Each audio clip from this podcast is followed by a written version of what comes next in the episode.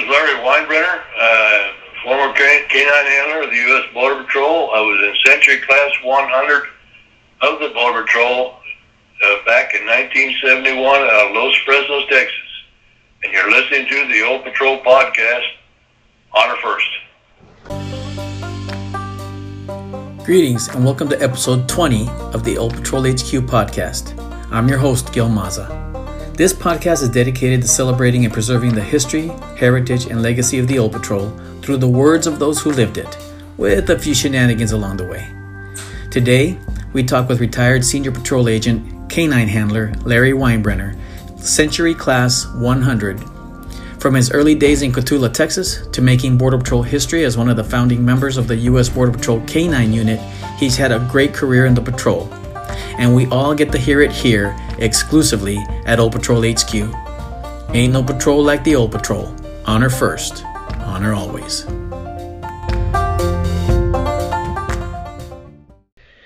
Good morning, sir, and welcome to the Old Patrol HQ podcast. My pleasure. Can you tell us a little bit about how you got started in the patrol? Well, it's kind of a convoluted story. I had no idea what the Border Patrol did, but we were on vacation in Montana, the Whitefish, Montana. We fell in love with a little town, and we thought that'd be a neat place to move to. And so I started investigating about jobs, and the only federal jobs that were available at that time were park rangers and Border Patrol agents. And I knew park rangers were a seasonal job, and couldn't afford to move my family and everything there, so I kind of forgotten about it. That was 1969.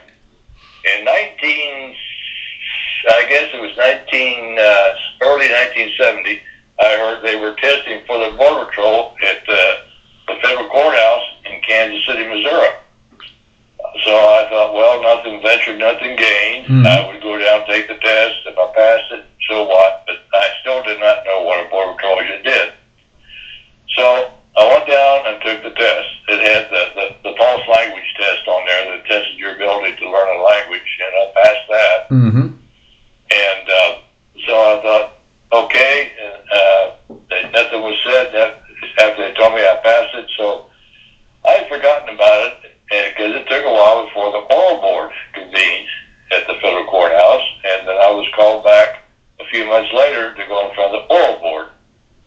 And I went in front of the oral board, and I guess they thought I'd make a good candidate after the interview. So they said, we'll be letting you know one way or another. So we didn't hear anything. So we started to go on vacation in 1970, or early 70. It was summer of 71. We were going to visit friends in Dallas.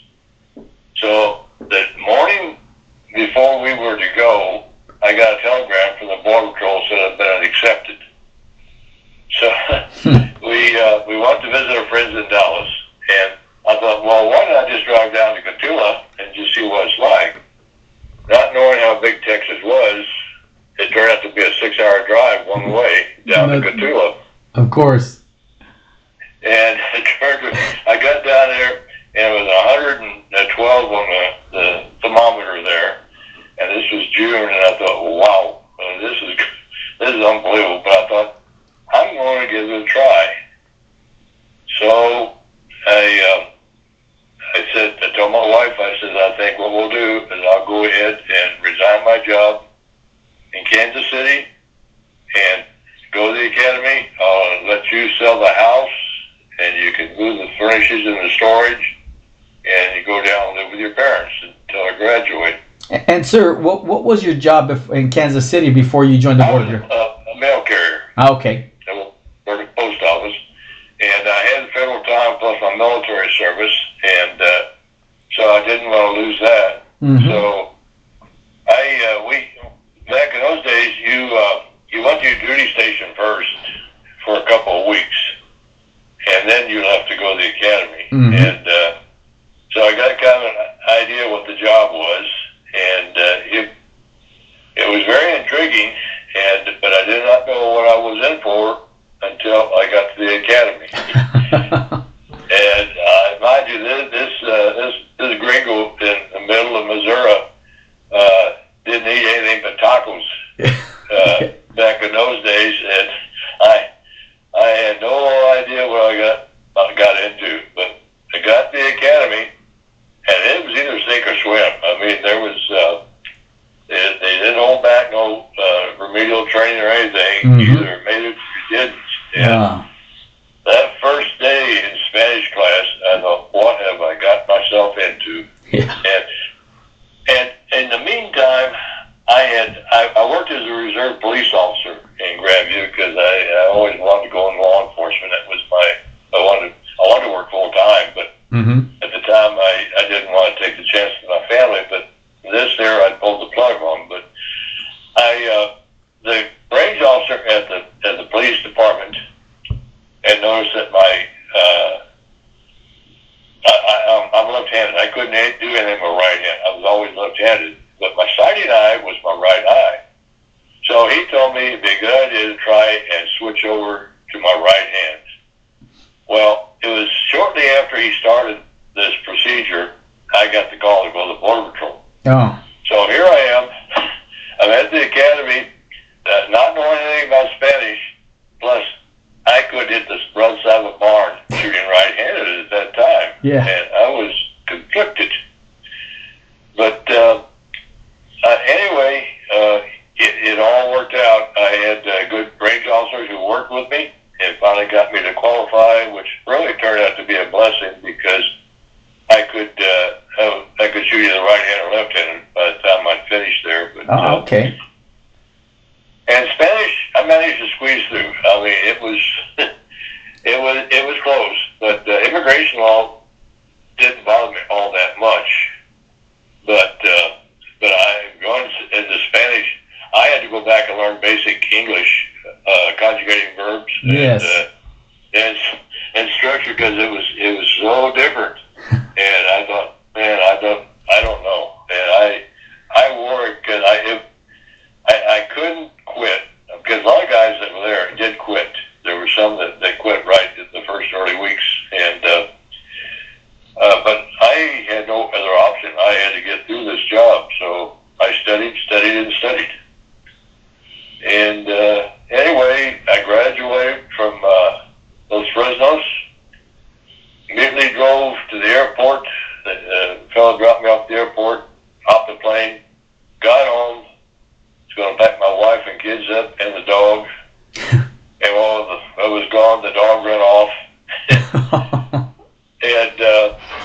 And we thought he was gone. And then plus, my wife had been driving a car while I was gone, and right before I was to fly home, she was showing my parents around the little town that I lived in there in Missouri, and they smelled what they thought was bread baking. Mm-hmm. Well, it turned out that the radiator hose had busted, and it warped the head on the engine. Oh. And so here I am, we're missing our dog, and our car is kaput. So they had a mechanic there, and he told me, he said, I think I can get you ready to go Monday. You had to leave.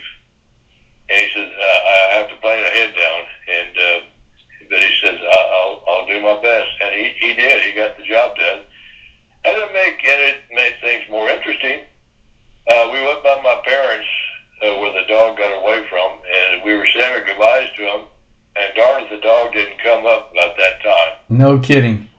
You can't. I mean, it was so odd that happened that way. But anyway, all packed up. Go ahead. I just was going to keep going. I'm going to ask you a question about your class, but go ahead and finish your story. Anyway, we got everything going, and we packed up, and we moved to a little town called Dilley, Texas. That was the watermelon capital of the world. Mm-hmm. And if you want to go ahead and answer about the class, I'll go ahead and answer that. And, okay, and your class, there's a distinction to your graduating class, right? Absolutely. We are the Century class. We were class 100. Class 100. How about that? Yeah, and it amazes me at the number of classes we have had since then. I just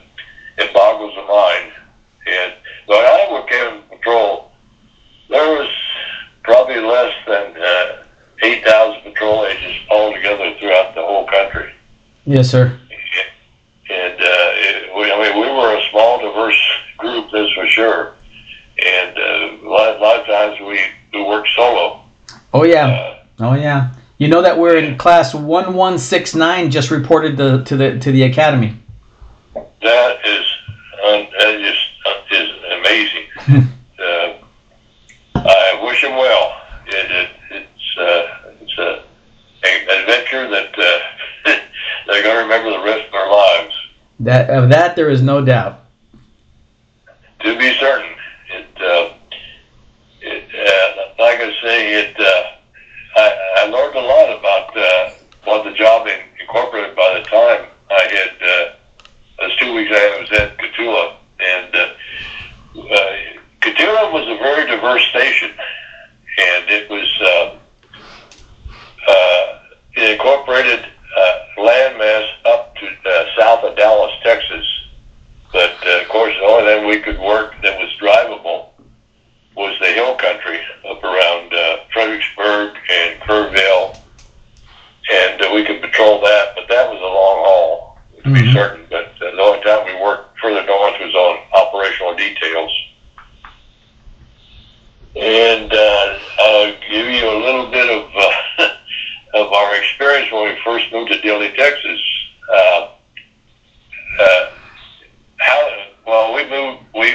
My wife and I, she came to visit me at the academy, and we spent a weekend. We drove all the way to Texas to look for a place. Mm-hmm. And housing was pretty scarce at that time, and a lot of you couldn't call homes, but we did happen to find one that was fairly new in Dilley, Texas, which is about 15 miles north of Cotulla. Mm-hmm.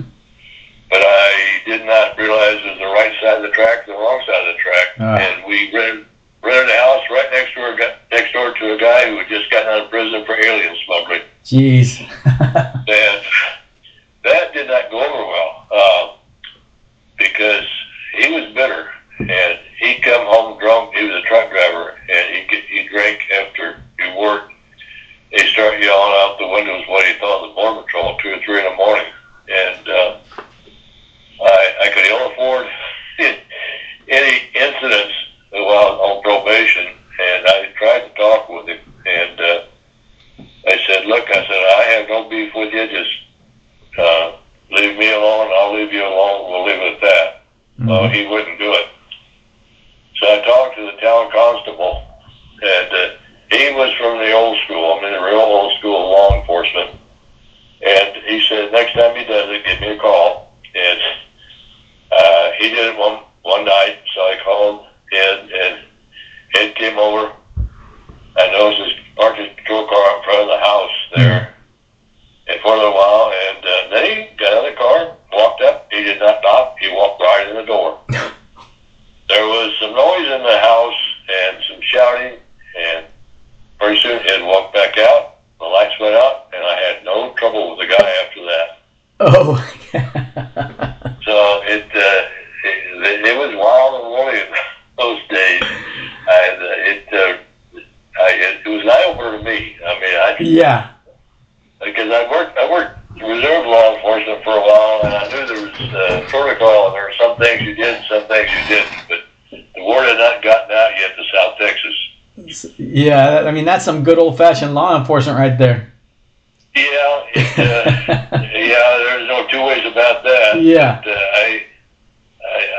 I saw some of them in action, too, on guys giving lip to law enforcement officers, and it did not bode well for them, but that's neither here nor there. But anyway, probation. Of course, we had got out of the academy. Yeah. And here I was in town, and my family got them situated, and I was still concerned about Spanish, so I hired my high school Spanish teacher in Dilley, Texas, and she tutored me 3 times a week, and we did that up to my 10-month exam. Yeah. And I tell you what, I was sweating bullets when that 10-month came up, and a lot of prayers were going out about that time. And anyway, my training officer, post academy training officer, knew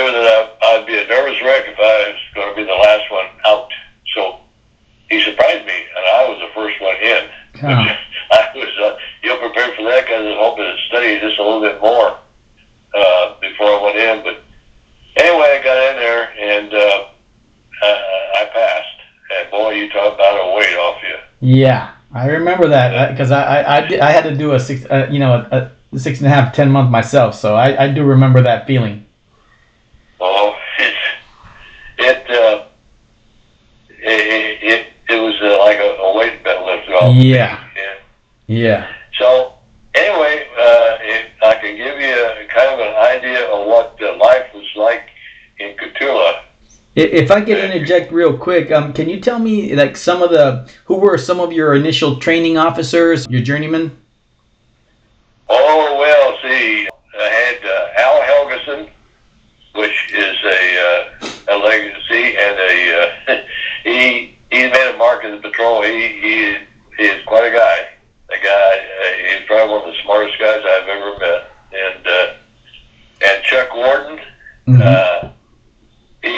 He's still alive. He's just about a year older than I am, but he's not doing so well. But he's probably one of the best sign cutters I ever encountered. He and Leon Yannick. Leon Yannick and his brother were both patrol agents. And Leon was 6'7". And I swore he could see things better at a higher altitude than I could because he could follow a sign that no one else could see. And Leon was great people, and unfortunately he passed here not too long ago. He was a supervisor down in Cotulla, and but anyway, we had Jerry Runyon, who he did things his own way. He got it done, but he sometimes drove supervisors wacky. But I have folders of Jerry's stories. He was quite a character. I can imagine. But, we didn't make much money back in those days. Yeah. But we had freedom. They trained you to be a Border Patrol officer to make determinations in the field. You didn't call the supervisor. You took care of it. Mm-hmm. If you screwed up, you're the one that got the reaming. But we had, because of our diverse work that we did, we worked, besides working sign cut and bus check locally, we sometimes be assigned City Patrol San Antonio, mm-hmm. or Global Country and work. And you're that far away, you don't have a supervisor to contact, and you better have your ducks in a row as far as determining who's a citizen and who's not. Mm-hmm. On bus check in San Antonio, I carried my cheat sheets with me on derivative citizenship, but that was basic because that was some of the most convoluted law that man ever wrote. Yeah.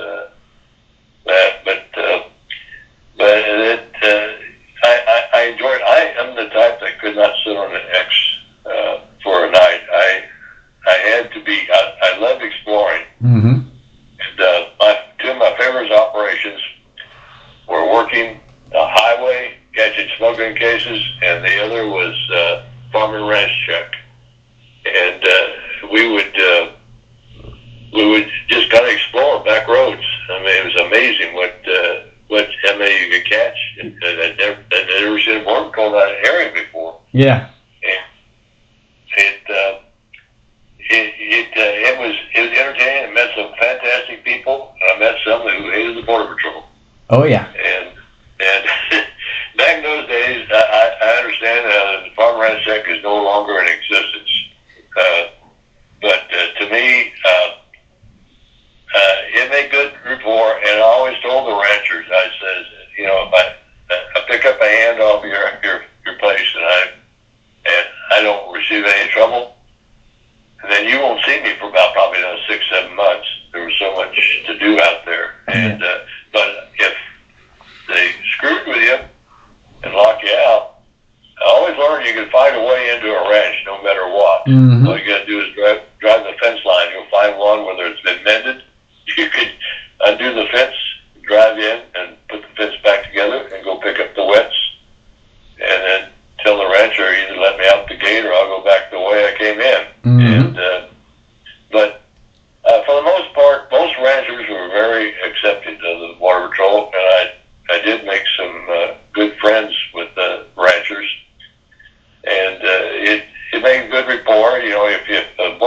budget is square with people in that respect, they're going to assist you. Yeah. But in smuggling cases, I love working the highway. There was an area north of Pearsall, Texas, and it was Highway 57 intersected with I-35. 57 came up out of Eagle Pass, and of course 35 came up out of Laredo, and you were bound to get something sometime. And some of those could be very interesting as far as chases, and I don't know if they're still doing it or not, but back when we were working the highway, is that the driver would slow down and he'd put a brick on the gas pedal and roll out the door as the vehicle sped off, and they knew that he would probably chase the vehicle. Yeah. And there was some pretty terrible scenes in some of those situations, but for the most part, we were able to get the driver and the load. And but one of the most interesting things that ever happened to me as far as working smuggling cases, mm-hmm.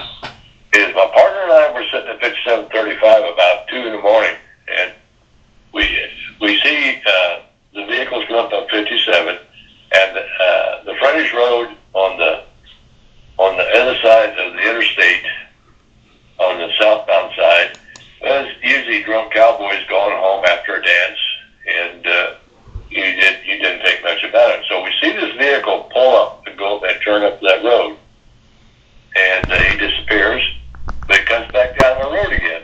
He stops, he sits there for a while, and he turns around and comes out of the underpass and up to the area where we were sitting and stops. He gets out and asks us for directions to San Antonio because he was en route to Houston. So we told him, why don't you stay on 35? You could do it. So we got to talking to him, and we decided to walk back to his vehicle, which he did not want us to do. Well, we got back there, and he had a load in the back end of his vehicle. Oh, gee. So I wrote the I-44 up and sent up for prosecution, and the U.S. attorney sent me a note back. He says, you can only use this excuse once, but I'll never accept it again. So anyway, they accepted prosecution on it, and he said that is the wildest story that he ever heard, that where a smuggler would ask directions from Border Patrol on how to get going north. It's amazing that some of the stuff that happens to us out there in the field. Oh, some guys did get diaries. I wish I had, because there were some very interesting incidents that happened. Mm-hmm. And we had one incident working a group in the field.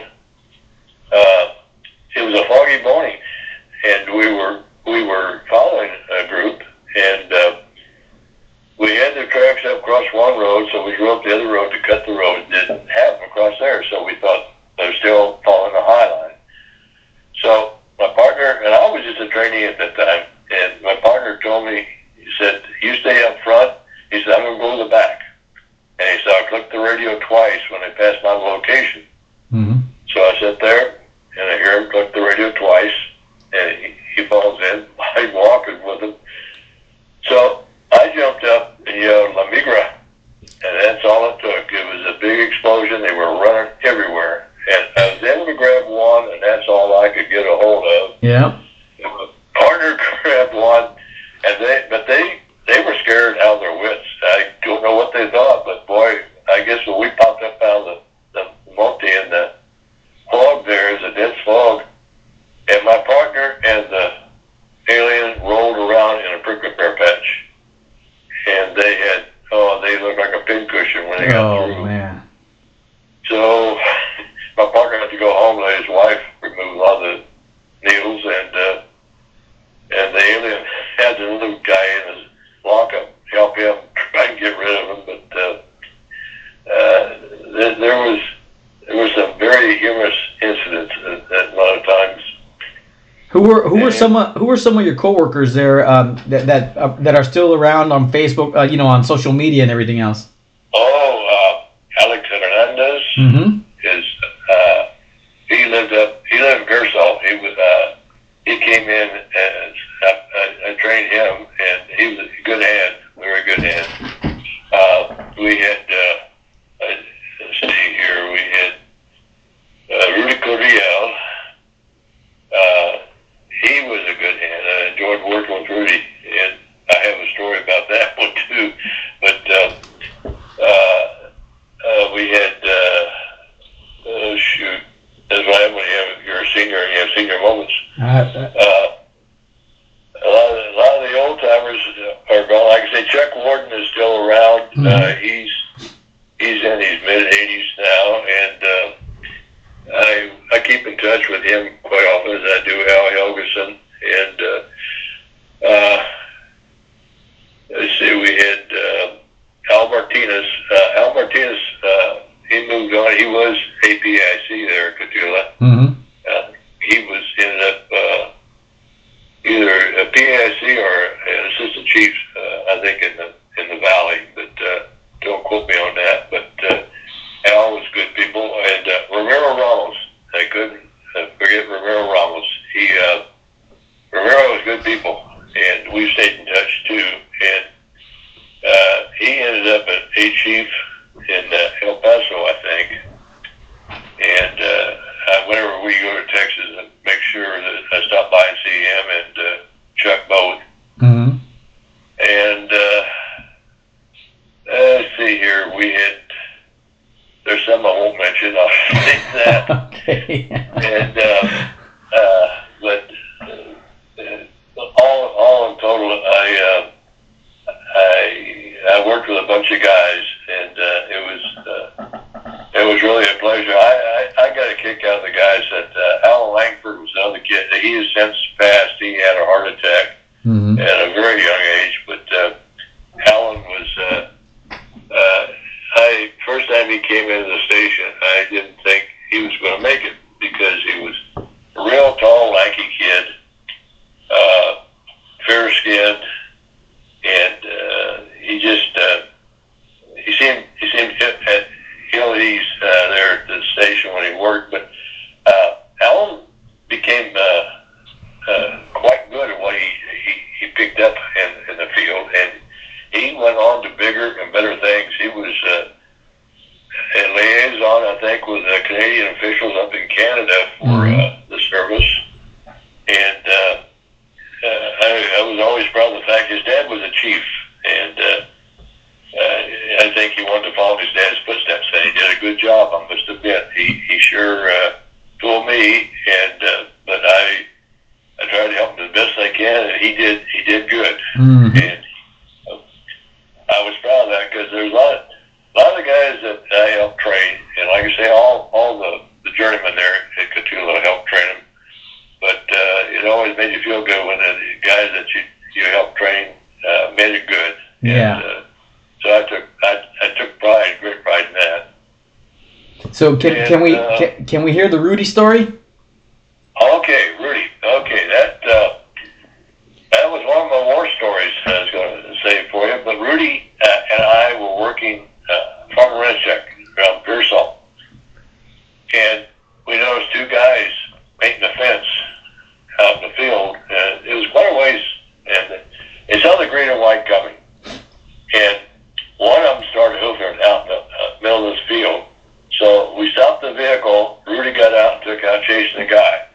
I went over to the guy still painting the fence. He hadn't stopped painting the fence, which I thought was kind of strange. But mm-hmm. I get over the fence, and he was a Mohalo. And so he seemed like a good old boy. And we were walking back to where the van was. We had some aliens in there. And so I always made sure that whenever he put his foot up on the board of the gate, of the fence, I would do the same, and we'd cross at the same time. Well, as we straddled the top part of the fence, he bailed back off from whence he came and took off running. Mm-hmm. Well, I had to get down. He had quite a head start on me. And so I thought, and he was in right for the brush. And but he hit a barbed wire fence, and he bounced off of it. And they turned around and came back full charge.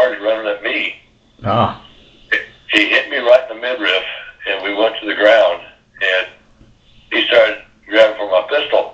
And so all I could do is pin my elbow against my pistol as we rolled around the ground. And the only thing I could do was try to keep rolling because I didn't want him to get back up on top of me. Yeah. And finally got him down and got him pinned down and got him cuffed. And Rudy caught the other one, and it came up. He saw what happened. And anyway, we were walking back to the van. As we opened the van, the alien started yelling at the other one, saying, "You saw what he did to me. He beat on me. He beat on me." And they didn't want any part, anything to do with him. Mm-hmm. So we got up. We said we were setting him up for prosecution for assault on an officer. And I had to go to the hospital because I had some ribs that were really hurting bad. So anyway, I had to go get some x-rays, and it turned out they were cracked ribs. Hmm. Well, in the meantime, they set him up, and the detention officer came up, picked him up, and the other wets. And they were going by sector, and the wet kept telling the detention officer, that agent beat on me. Well, the DO has no other alternative. He has to report it. So, unbeknownst to me, OPR was called in. They did an investigation for several weeks, and I didn't know what was going on until I got a call from sector. The A chief wanted me to come down and see him. So I went down there, and he told me to sit down, and he says, I want you to know there was an OPR investigation and an allegation that you had beat on a wet. But he said the wet finally screwed up because OPR kept going back, and they couldn't find. Of course, the other witnesses would testify. But the wet finally told him, "I'll drop the charges against the agent if you'll give me a green card." And they said, "No deal, Parker." And so anyway, they dismissed the charges. And had I known it, I'd been a nervous wreck all that time. But fortunately, at first I was angry. Because I'm the one that ended up having to go to the hospital. I was the one that got hurt.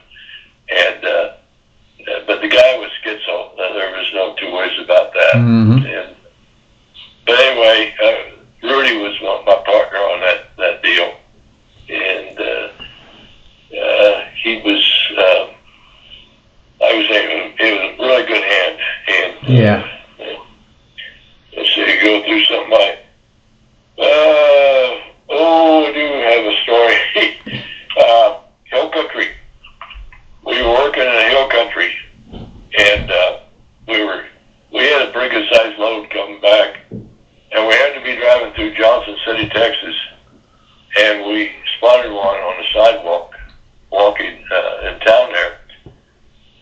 So we scarfed him up, and we headed to Cotulla, and which was about almost a 2-hour drive after we leave Johnson City. And so we got down there and got the aliens out of the vehicle, and the PIC messed the door and said, "You would not believe the phone's been ringing off the hook ever since about 3 hours ago." Said that Washington, D.C. has been calling senators, representatives. They said that, "Did you pick up a wit by the name of so-and-so in Johnson City?" And I said, "Yes, we did." And he said, "Well," he said, "he has to go back." He says that was one of President Johnson's favorite wets, and he wants him back. So we told not to process him or anything. And boy, you talk about a bitter pill to swallow, but you don't mess with politics. Wow. Did you ever find out why or how that happened? Well, what happened, I'm only conjecture here, but I'm sure when Johnson found out that, I guess this wet had been working for him for quite some time, but anyway, he called Washington. He was madder than a hornet. You know, LBJ could really get upset at times. Oh.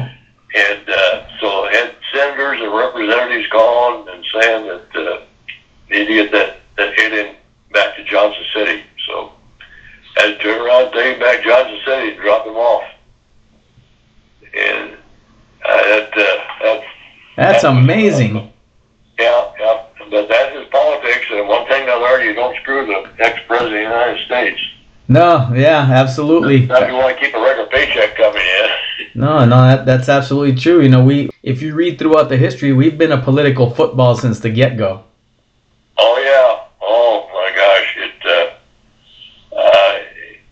It has been. And like I say, we've... a lot of the young guys don't realize what it was like in the lean days when you drove patrol cars with 125,000, 130,000 miles on them, and mechanic tried the best to keep them running the best they could. Mm-hmm. We had a van one night. We were working night shift, and we picked up a load when we were coming in, and the headlights just went out. I mean, everything stopped working, and here we're about 40 miles away from Cotulla, and this is after midnight, and so all we could do is get back up on the frontage road. Each one of us held our flashlights out the window, and that's how we limped it back to Cotulla. And fortunately, the traffic was very light on those frontage roads. But it just amazed me that, especially when you get into a chase, you're always worried about that, something happened while it was patrol cars.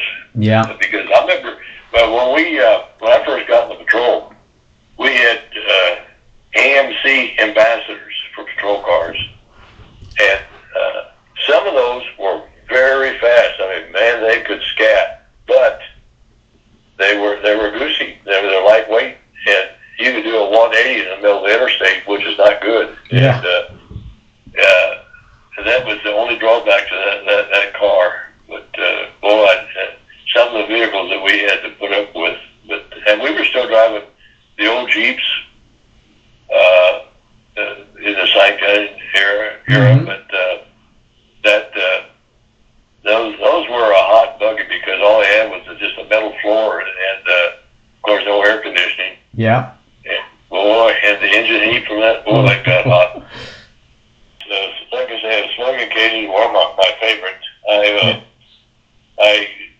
That was something else that was very strange. Right early in the patrol, I was working with my partner Richard Melton at the time, and we caught a smuggling case, it was smuggling narcotics, marijuana. The guy sped past us, and we chased him down. And nothing in the car. It was very polite, but we shined a light on the back deck of the window. You could see there were no speakers in speaker holes, and through the holes you could see that there was looked like burlap bags in there. Mm-hmm. So I asked him if he wouldn't mind opening the trunk. Well, then he said, "I don't have to stay here and take this." He said, "I'm going to go on." And both of us we had been patrol for long, and we, well, what do we do now? And then Donna says, "Have you been drinking?" Because we know it's a beer can in his car. And he said, "I had a beer." And he said, "Okay, we're going to hold you for the sheriff's office and let them determine whether you're legal to drive or not." So that's the only thing we could hold him on at the time. So anyway, got the sheriff up out of bed, and he came out. And he said, "He's drunk." So he put him in his patrol car, and we opened the trunk, and there was about 400 pounds of marijuana.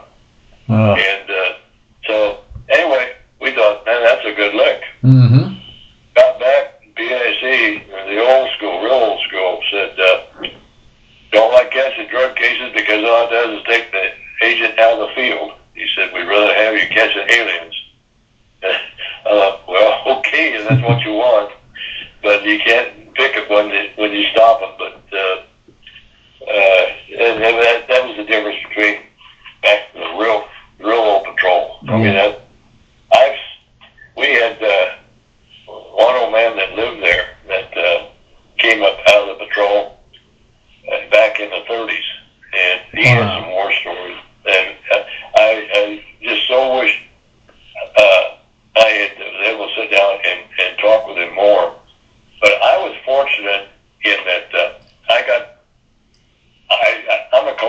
Mm-hmm. I mean, I was born that way, I guess. But anyway, I started collecting anything to do with the Old Patrol. Anything to do with because that back in those days, no one collected stuff like that. Yeah. And I picked up one of those old little tin badges from Amoco. It said Junior Blood Collection. They used to give out to kids in the 50s and 60s. Mm-hmm. And one of the station owners had one laying around, and he gave me one. But I met a man who had a ranch outside of Cotulla, and his father was one of the original Border Patrol agents. Oh. And back in those days, when they hired on new Border Patrol agents in 1924, there was a lot of them had never been involved with sign cutting. Yeah. So there were Indians worked with them and teaching the art of sign cutting. Anyway, this rancher gave me a photograph of his dad and the Indian who was working with him. And his dad was holding a lever-action Winchester and a Colt single-action in a holster. And had a picture of the rancher when he was a little boy out front. And they lived in a thatched roof adobe house, which I thought was quite interesting, too. Yeah. But I got that in my collection. And I would love to see that. Oh, well, I'll tell you what, I'll post it to your website and let you take a look at it. I picked up, on eBay, I picked up some old photographs. Although I've since been told it looked like Border Patrol, but Customs wore a similar uniform in those days, mm-hmm. and on details, horseback details, they would wear the uniform. And I thought they were Border Patrol for the longest time, but Joe Bonko said no, that was the Customs. Okay. But anyway, it's a fascinating photograph, and it shows them catching aliens. And I missed out on a group of others. This guy was selling in two groups. Why I do not know. I got the first group, which showed the camp life, and showed them unloading the horse. A lot of road mules, which I understand was a lot was more sure-footed than a horse was, mm-hmm. and three they rode mules. But I had one reason we stayed in Texas for so long is that I learned firsthand a lot of guys who moved around, and it's kind of hard on family life, especially mm-hmm. kids in school, and so I made the determination that we were going to stay there and let both of our sons graduate from the same school system in Pearsall, Texas. And Pearsall is the home of George Strait, by the way. Mm-hmm. And I we knew the Strait family quite well. Oh. John, his father was a principal man. I never met a finer man. And George Strait's values he learned from his dad. His dad instilled that in both of his sons. As a single parent, he raised those kids, plus he had a ranch, and he taught school in Pearsall. And John was the old school. George had offered to build him a house, and John said no. This is when he retired from ranching, and he just lived in a little old simple house there in Pearsall, Texas. And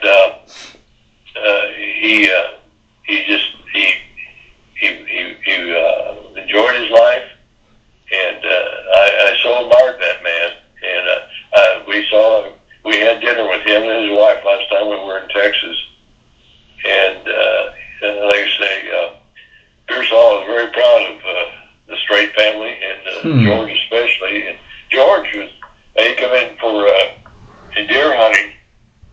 You'd see him in the morning after the hunt at the coffee shop there in Pearsall. And he was just one of the guys. He just, he's down to earth, and I've since talked to musicians who worked with him, mm-hmm. and they said that he is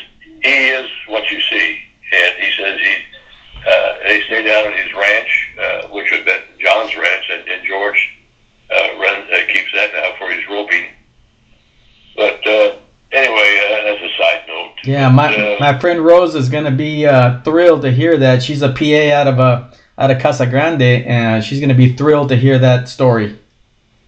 She's a complete fan.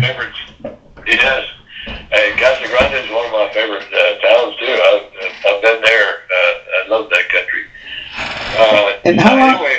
How long were you in Cotulla, sir?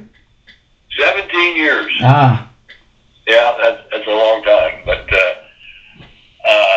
I probably would have stayed in Texas, but I thought it was time to move on, and so anyway,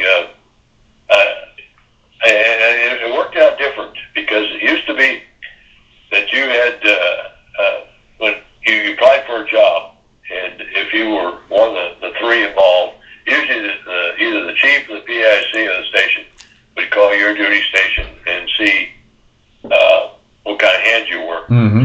And anyway, Lyndon, Washington came up. And I had no, Whitefish, Montana was our destination. We never made it.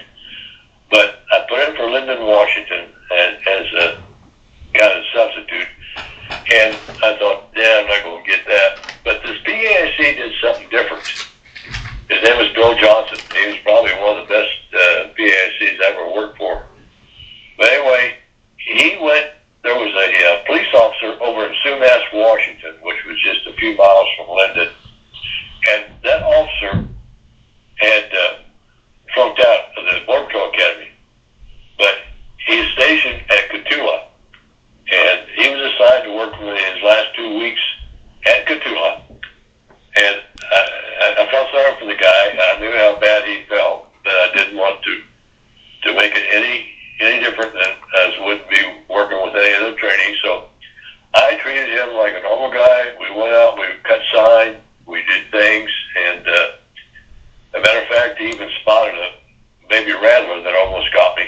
Huh. I thought with cow patty, I bent down to show him how to age sign, and he says, "Is that a rattlesnake?" And it was a baby rattlesnake. Unfortunately, it was a cool morning. It was lethargic, so. But anyway, that guy, he told Bill Johnson that I was a swell guy and a good hand. So Bill Johnson says, all I need to know is he's coming up here. So I was selected on the word of a Sumas police officer. Oh, nice. Anyway, sometimes it pays to be nice to everyone, because you can't pay off in the long run. You never know. Yeah. But our oldest son had... when he graduated high school, he went to Sul Ross University and majored in law enforcement and criminal justice. And our youngest son went to Southwest Texas. He was more techie type. He was learning, he wanted to be a computer graphic artist. And so anyway, our oldest son, he applied for the Border Patrol.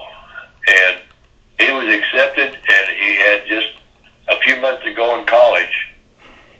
So anyway, we told him, he says, go ahead and take it. I said, because he was going to Brackettville, Texas, which was just a hop, skip, and a jump from where we were at. Mm-hmm. We could go over and visit him. And it's a good duty station, and it's a neat place, Brackettville. And so anyway, he promised that... he would go ahead and finish up college for Sul Ross, because he could do it. They had an extension over in Del Rio, and so anyway, he graduated from Sul Ross in criminal justice, and boy, he did the patrol proud. He had one heck of a career, and he's since retired. He retired to PAIC in Wilcox, Arizona. Oh, okay. And our very nice son, he. Yeah, he,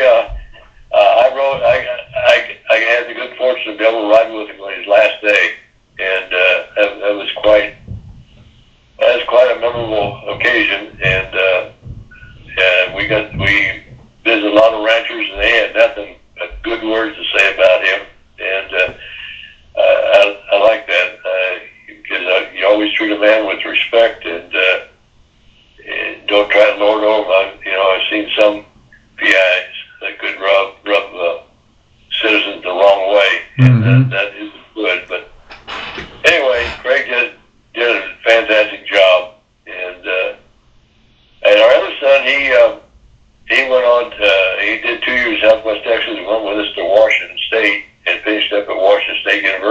Mm-hmm. He now works for Sony up there, and he's about ready to retire. It's hard to believe, too. This concludes part one of our podcast interview with retired senior patrol agent, K-9 handler, Larry Weinbrenner, Century Class 100 out of Los Fresnos, Texas. Please join us for part two as he talks about the very first Border Patrol K-9 class out of Tuscaloosa, Alabama. You don't want to miss it. Ain't no patrol like the old patrol. Honor first, honor always.